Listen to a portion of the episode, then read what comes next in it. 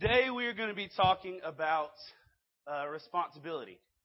Um, let's review where we've been so far. Uh, we talked about Hulk and how Hulk is like the sin, that destructive force in our life that we can't take care of on our own. We talked about Batman and the fact that when sin is in our life, it basically makes us orphans between us and God. But as we saw with Superman, there was the son that came to save, and it was not Superman, it was Jesus and that by following Jesus, we receive power, but not power for our own selfish reasons, power to do God's work. Then after that, we saw that we are the light of the world and it's our responsibility to shine light into the world. Then we talked about how we need to walk together with others in community, that we need to not try and walk as a Christian alone because if we try and walk alone, we'll fail. Then we talked about last night about how we should never let our faith stay where it is. We should always be adding to it, always upgrading it, always making it stronger.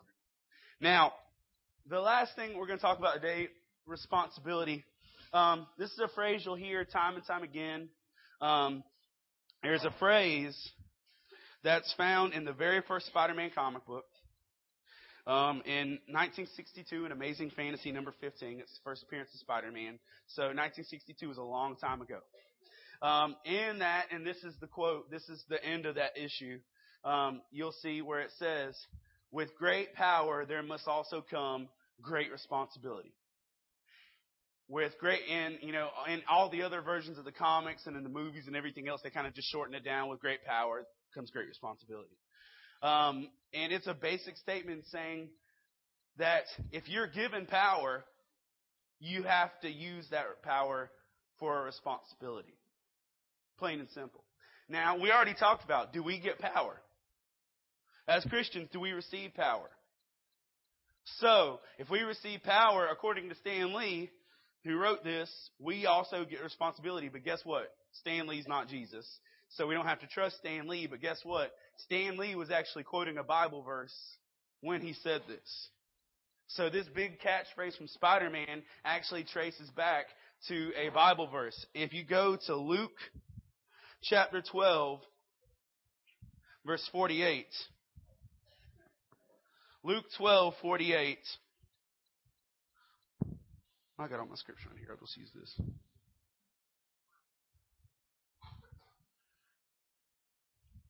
Luke 12, verse 48, Jesus makes this statement. From the one who has been entrusted with much, much more will be asked. If God gives us power, if God get whatever God gives us, God's going to ask more back from us.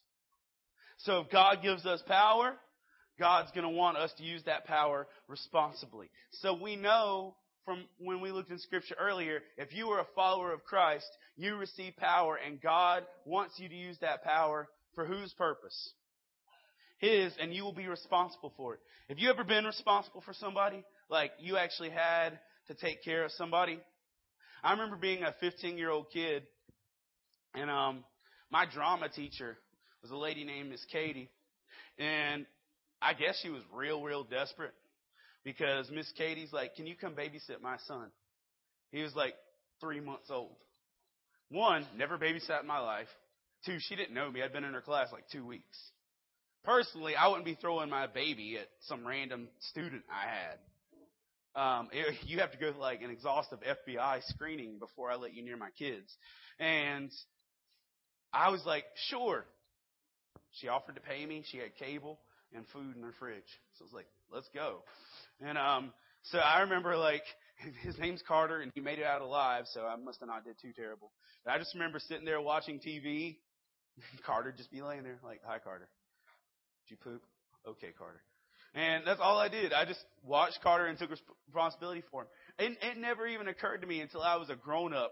I was actually responsible for a little baby's life. It never occurred to me I thought there was responsibility involved. It never occurred to me that I actually held this little kid's life in my hands. So let me ask you, have you ever been responsible for somebody? Um, maybe you've got a little brother or sister. Maybe you've got a cousin or somebody you take care of. Maybe you've got a friend that just makes a lot of bad choices and you end up having to take care of them and be responsible for them. You know, maybe you're not their parent, maybe you're younger than them, but that doesn't mean you can't be responsible for somebody because when somebody is irresponsible and you're responsible, you end up being responsible for them. Jesus tells us we have this responsibility. That we have this we have this responsibility to follow him and to use all the power he has given us for his glory. Now, let me ask you, just you can raise your hand and tell me, what is one thing you think you're responsible to do as a Christian? Tell people about Jesus. There's that one, okay? Pray. Oh, good responsibility.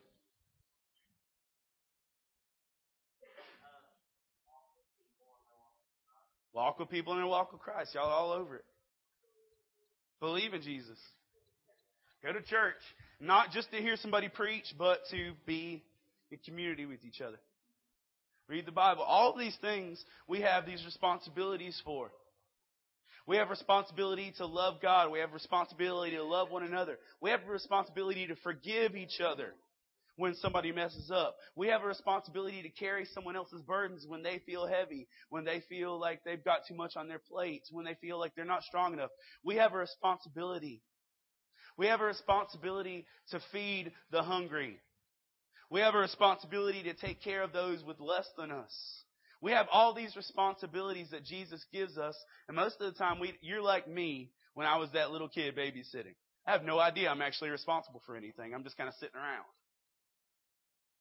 You can't be that because guess what? I told you. Now you know. And knowing's half the battle. If you know that you have a responsibility and then you don't do it, then it's on you. If before today you're like, oh, wait, I have a responsibility. Now you know. And now you need to live it out. Because if not, you're not disobeying me. You're disobeying God who gave you this power, who gave you this life, who gave you this grace. And we, you say that, uh, how do we know that we have the power that Jesus gives us this kind of power? Turn with me to Matthew chapter 28.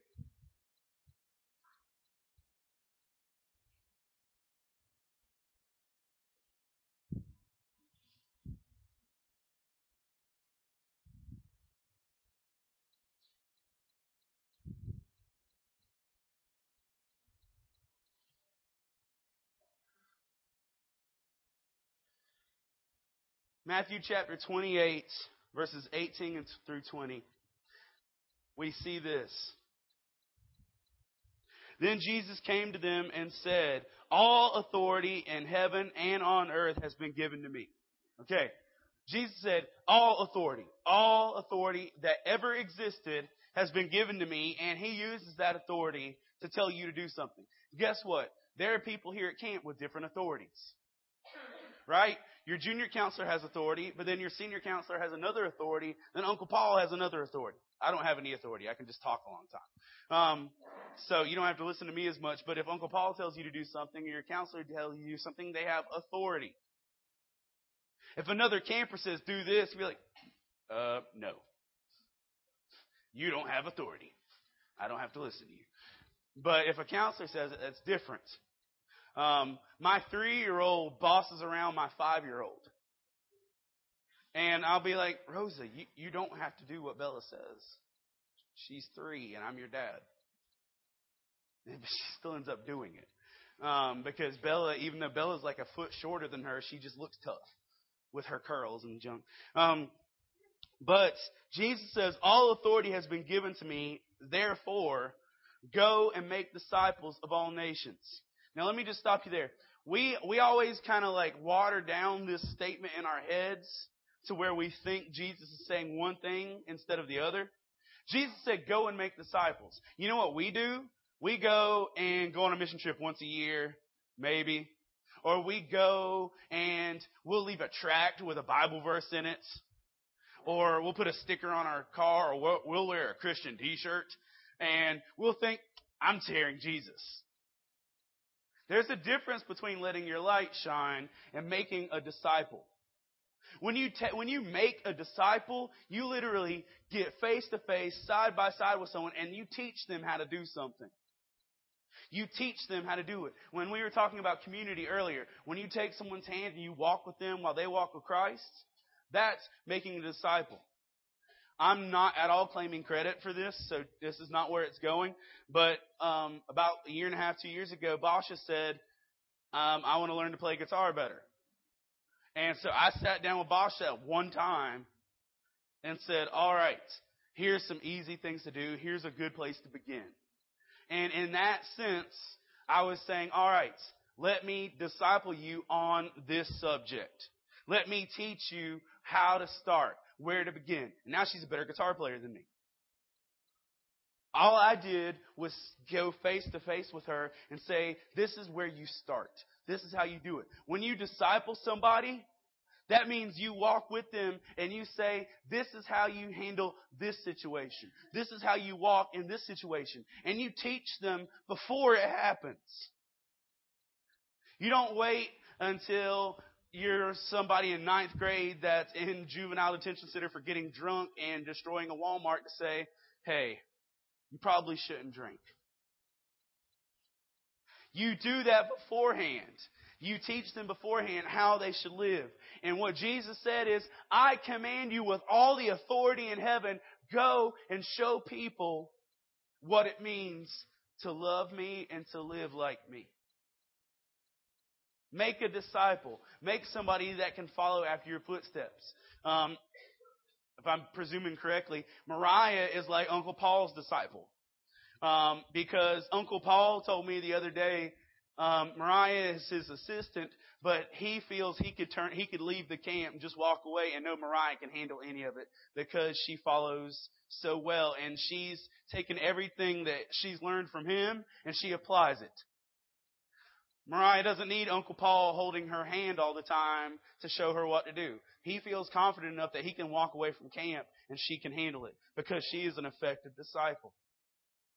If Jesus calls us his disciple, that means we need to be able to know that Jesus is gone and we can handle his mission.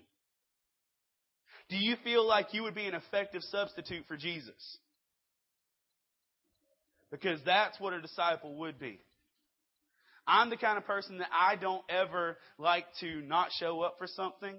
You sit up, please. I don't like to ever not show up for something because I really don't trust people to handle it the way I would handle it if I'm gone. I've been running a college ministry for eight years. I've missed one time out of eight years. Like when our college ministry meets, and that was the day my mom died. Like, other than that, it's like, if I'm sick, if I've got the flu, I'll show up and I'll lead worship snotting all over the microphone, coughing into my Bible, and be like, bless the Lord, oh my soul. And, you know, I don't do that because I don't really effectively trust anybody to handle what I would do if I'm not there. Now I'm getting better at that. But as a disciple, your job is to make more disciples. Your job as a Christian is to help walk with somebody else to make a good enough disciple that you feel they are a fitting substitute for Jesus. Now, I am not, I would not say I'm a fitting substitute, but hopefully I can help you walk closer to Him. But Jesus' command was not just go pass out tracts somewhere. It's not yell at somebody like, um, where were we? The, when we were on our kayaking trip, or not kayaking, when our canoe rafting, gosh. You know, we were doing that, I love Jesus, yes I do thing. You know, we may have said Jesus' name a couple times, but that wasn't making disciples. We yell Jesus' name real loud does not make disciples. You know, if we would have talked to our raft guides while we were out there about how they could know God better and stuff like that and kind of train them up, that's different. But guess what? Making disciples also isn't a one-time deal.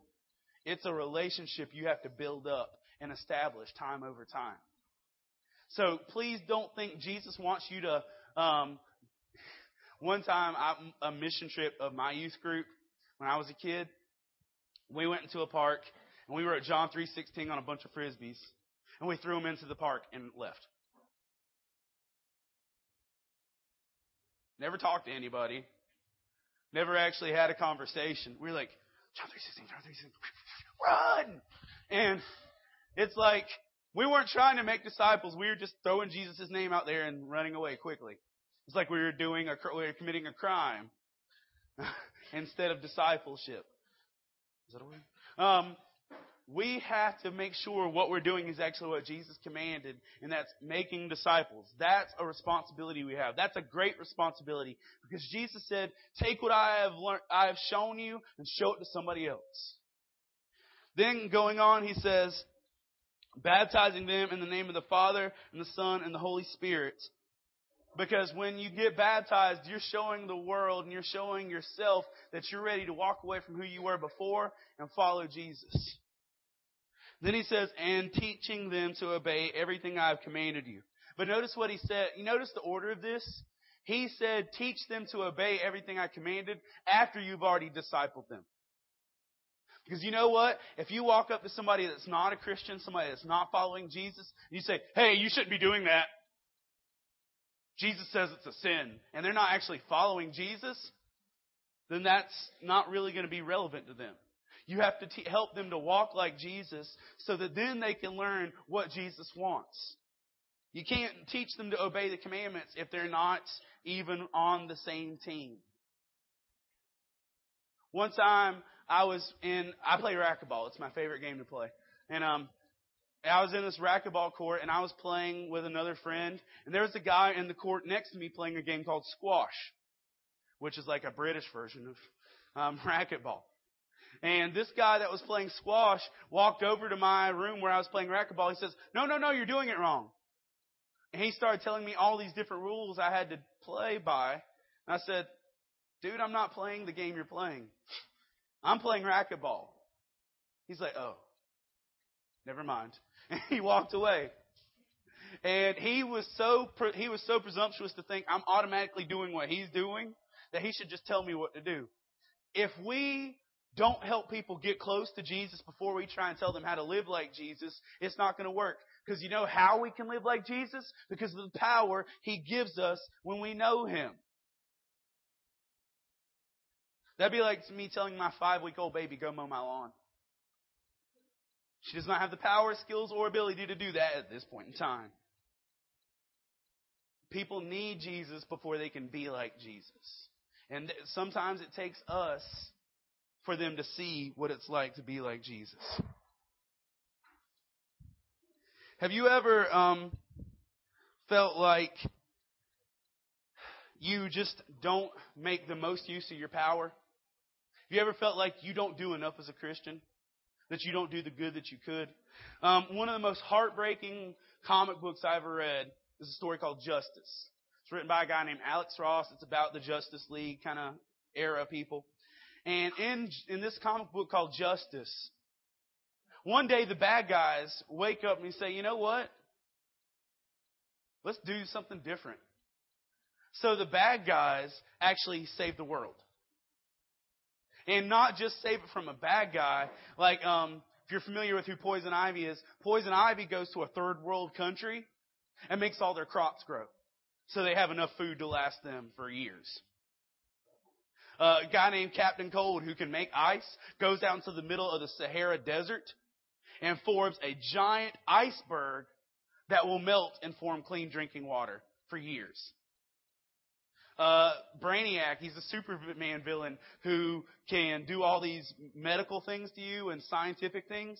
He goes around starts curing diseases. People that have lost limbs, he replaces their limbs. People that can't see, he makes them see all this stuff, and all the bad guys do so much good that all the people in the world look at the heroes, look at Superman, look at Wonder Woman, and like, why haven't you done this? If the bad guys can turn around and do this, where where have you been? All you guys do is go beat up a bad guy when they do something wrong. Why haven't you used your power to do something better? If Superman Superman has ice breath, Superman could have done that same thing that Captain Cold did.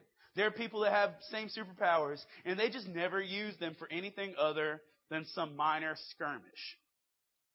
Think about it. If all you ever use your Christian power for is when a problem comes up, you're wasting your time. You're wasting what God has given you. You're not following through with your responsibility. Your power should be preemptive, meaning you should be teaching people about Jesus without them having to have a midlife crisis or without their life falling apart or their life being collapsed by sin. You should be showing them about Jesus before something horrible happens, not after. Now, after is great if that's your only option, but don't wait until somebody's life falls apart before you try and tell them that Jesus can offer them peace and hope and forgiveness. Going on, the Apostle Paul says in 1 Corinthians 9, go ahead and turn there with me. 1 Corinthians 9.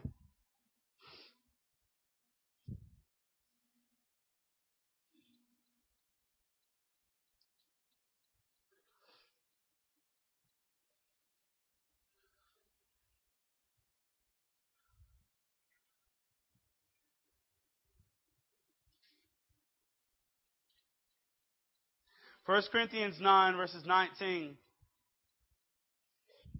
We read, Though I am free and belong to no one, I have made myself a slave to everyone to win as many as possible. To the Jews I became a Jew uh, to, to win the Jews. To those under the law I became like one under the law as though I am not under the law myself, so to win those under the law. To those not having the law I became like one not having the law though I am not free from God's law, but under Christ's law, so as to win those not having the law. To the weak I became weak to win the weak. I have become all things to all people, so that by all means I might save some. Paul said, look, wherever somebody is in their life, I'm going to go be where they are so they can see Jesus. Because guess what? If the only place you show Jesus is in your church, then only the people in your church are going to see Jesus. And the people in your church probably need Jesus less than the people outside of your church. You need to go where the people are that need Jesus in your life.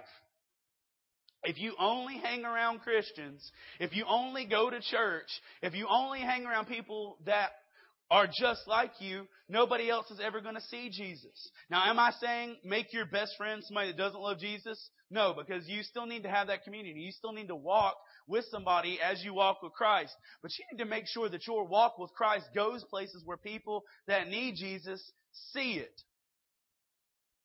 Because if not, you're not handling your responsibility very well. Um, my when we just had our baby uh, about right at six weeks ago, um, my wife was in a lot of pain. Kind of happens with childbirth, and um, she she's always done it without medicine or whatever. But um, her hip, she's always, she's had a hip problem since our first baby. Just something didn't go back together right, and um, her hip was really hurting, like really really bad. And so she said, "Can I please have something for the pain for my hip?" And the lady said, "We accidentally shipped out all the IV meds to another department." So on the childbirthing wing, where people were in great agony, they had sent all the medicine to another part of the hospital and couldn't get it back. So nobody having a baby that day could have any medicine. They had their, they had what they needed, but they didn't they didn't put it where they needed it to go. You have what the world around you needs but if you don't show them where it is, if you don't put it where they can see it, they're never going to know it. And that doesn't mean write John 3.16 on a frisbee and throw it at them. Like, here! God bless. No, that's not the way to go. But Paul said, look, I'm going to go where they are and I'm going to show them Jesus where they are. Can you, let me just ask you, can you honestly think of a place right now outside of your church where you have friends that need Jesus? Everybody think of at least one place? Go there. Go there and show them Jesus. Because check this out. If you don't If somebody doesn't go, how will they ever hear? Romans 10, verse 13. Go there with me.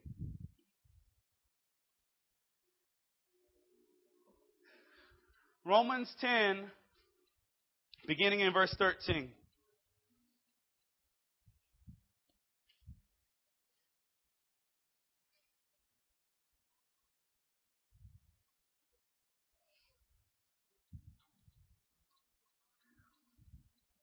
Paul says, How then, no, hold up, let me back up. Everyone who calls on the name of the Lord will be saved. How then can they call on the one they have not believed in? And how can they believe in the one whom they have not heard? And how can they hear without someone preaching to them? Paul says, look, all they have to do is hear the truth and respond to it for them to be saved. But if somebody doesn't go tell them, they're not going to be saved. If somebody doesn't go, how will they ever hear the truth? Which is why people do go on mission trips. Which is why I came here. I came here because Uncle Paul gave me a chance to talk about Jesus and superheroes. Done.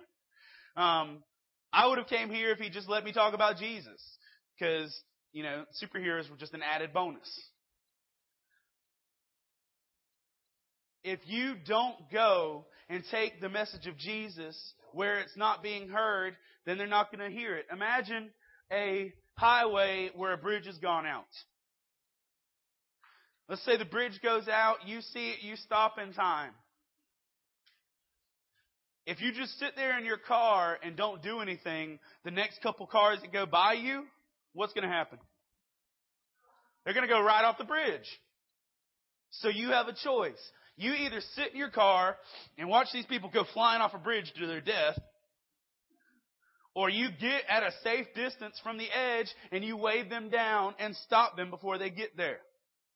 You show them that there is danger ahead. You show them that if they keep going the way they're going, their life will end.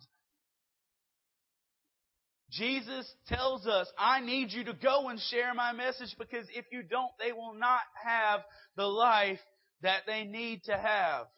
Their life will end as I want it to, and I want their life to be changed.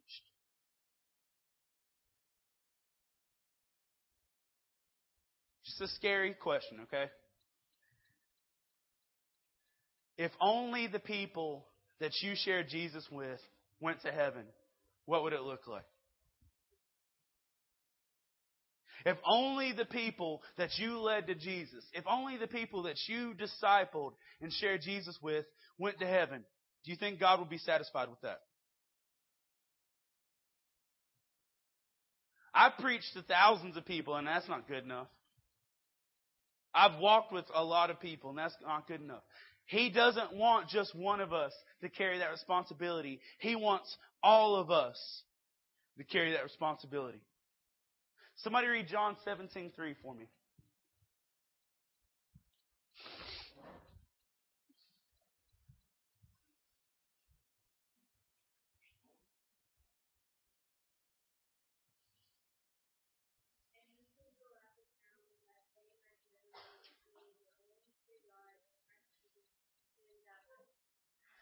Jesus says that this is eternal life. Life not just starting in heaven, but life that starts now and lasts forever. Real life, eternal life, the only life worth living is to know God and know Jesus Christ who He sent. Jesus said the only life worth having is the life of knowing God and knowing Jesus. So literally, every day we see somebody not knowing Jesus and we don't reach out to them, that's like saying, I'm okay with you not having a life worth living. I'm okay if your life isn't what it should be. I'm okay if your life isn't as satisfying. I'm okay if you don't have the peace I have. I'm okay if you don't have the joy I have. I'm okay if you I don't you don't have the security I have. I'm okay with you not having the love I have. Would you really say that to somebody? Then we have this responsibility to go out and share your faith. To share who you are. last thing, I'm just going to tell you with this is um, this passage where this comes from, where Spider-Man makes this statement of, "With great power, there must also come great responsibility." Um, it's classic story of Spider-Man. He had gotten his superpowers, and some random criminal ran past him. And he had the he could have stopped that dude any way, shape, or form. He could have just reached out and grabbed him. He could have tripped him. He could have shot him with some webs. He could have done anything. And literally, this guy ran right past him, even bumped into him. He had the chance to stop him, and he didn't. He had the power to stop him. He had the responsibility to stop him. And because he didn't stop him, that man later went on to murder his uncle. He lost the closest thing to a father he ever had because he had a chance to do what he was supposed to do and didn't. When he walked, when you see him walking away, and the lean, silent figure slowly fades into the gathering darkness, awake at last, and that in this world with great power, there must also come great responsibility. He realized that after he lost his uncle. And he lost his uncle because he did not use his responsibility. You know what? You're going to face moments like this in your life where you had a chance to share Jesus. You had a chance to disciple. You had a chance to love like Jesus. And you didn't take it. And something is going to break your heart about it. And you're going to realize, I could have done more. Now, it's not on you to do all the work. Your responsibility is to do what Jesus has shared us. Walk with people. Show them the truth. Tell them about Jesus. Let your light shine because Jesus has chosen you to be the ones to carry out His work. Jesus has chosen you to be the ones to carry out His work. Guys, I know when we come to camp, you know, it's really easy for us to, you know, just say, I got saved or I gave my life to God and really not think about it. Please understand this. Romans 10, 9 and 10 says, if we believe in our hearts Jesus Christ is Lord, and, or, sorry, I don't, I'm going to misquote that. Hold on. Let me read it. I was like, that's wrong. Be, always be willing to admit when you're wrong. Um, Romans 10, 9 and 10 says, If you confess with your mouth Jesus is Lord and believe in your heart God raised him from the dead, you will be saved. One who believes with the heart resulting in righteousness and one confessing with the mouth resulting in salvation. If we, it says we have to be able to confess that Jesus Christ is Lord. Not just believe. Guess what, guys? The demons believe Jesus is God's Son. That doesn't save them on their own. We're told that we need to be able to confess that Jesus Christ is our Lord. You know what Lord means? The person you serve, the person who controls your life. We, if we're a Christian and we're li- going to live for Jesus the right way, that means we should be able to stand up at any point in our life and say, Jesus is the one I follow. Jesus is the one I work for. Jesus is the one who controls my life. Because if you can't stand up and say that, and there's a difference too between saying it and confessing it. I could say I'm Justin Bieber's backup dancer. But that wouldn't be a confession, would it? Why? Because it's not true. A confession has to be the truth. Let's, let's look at this situation. I don't want you to answer. I don't want you to raise your hand or respond. But if I honestly asked you to would it be a true statement if you said Jesus Christ is your Lord? Meaning Jesus Christ is the person you follow. Jesus Christ is the person you obey. Jesus Christ is the, per, is the person you serve. Would that be a true statement? Not do you believe in Him, but could you honestly say, He is your master? He is your Lord? Because when you give, when you accept Jesus Christ in your life, you're not just saying, Jesus saved me from hell. You're saying, Jesus, here is my life. I will serve you.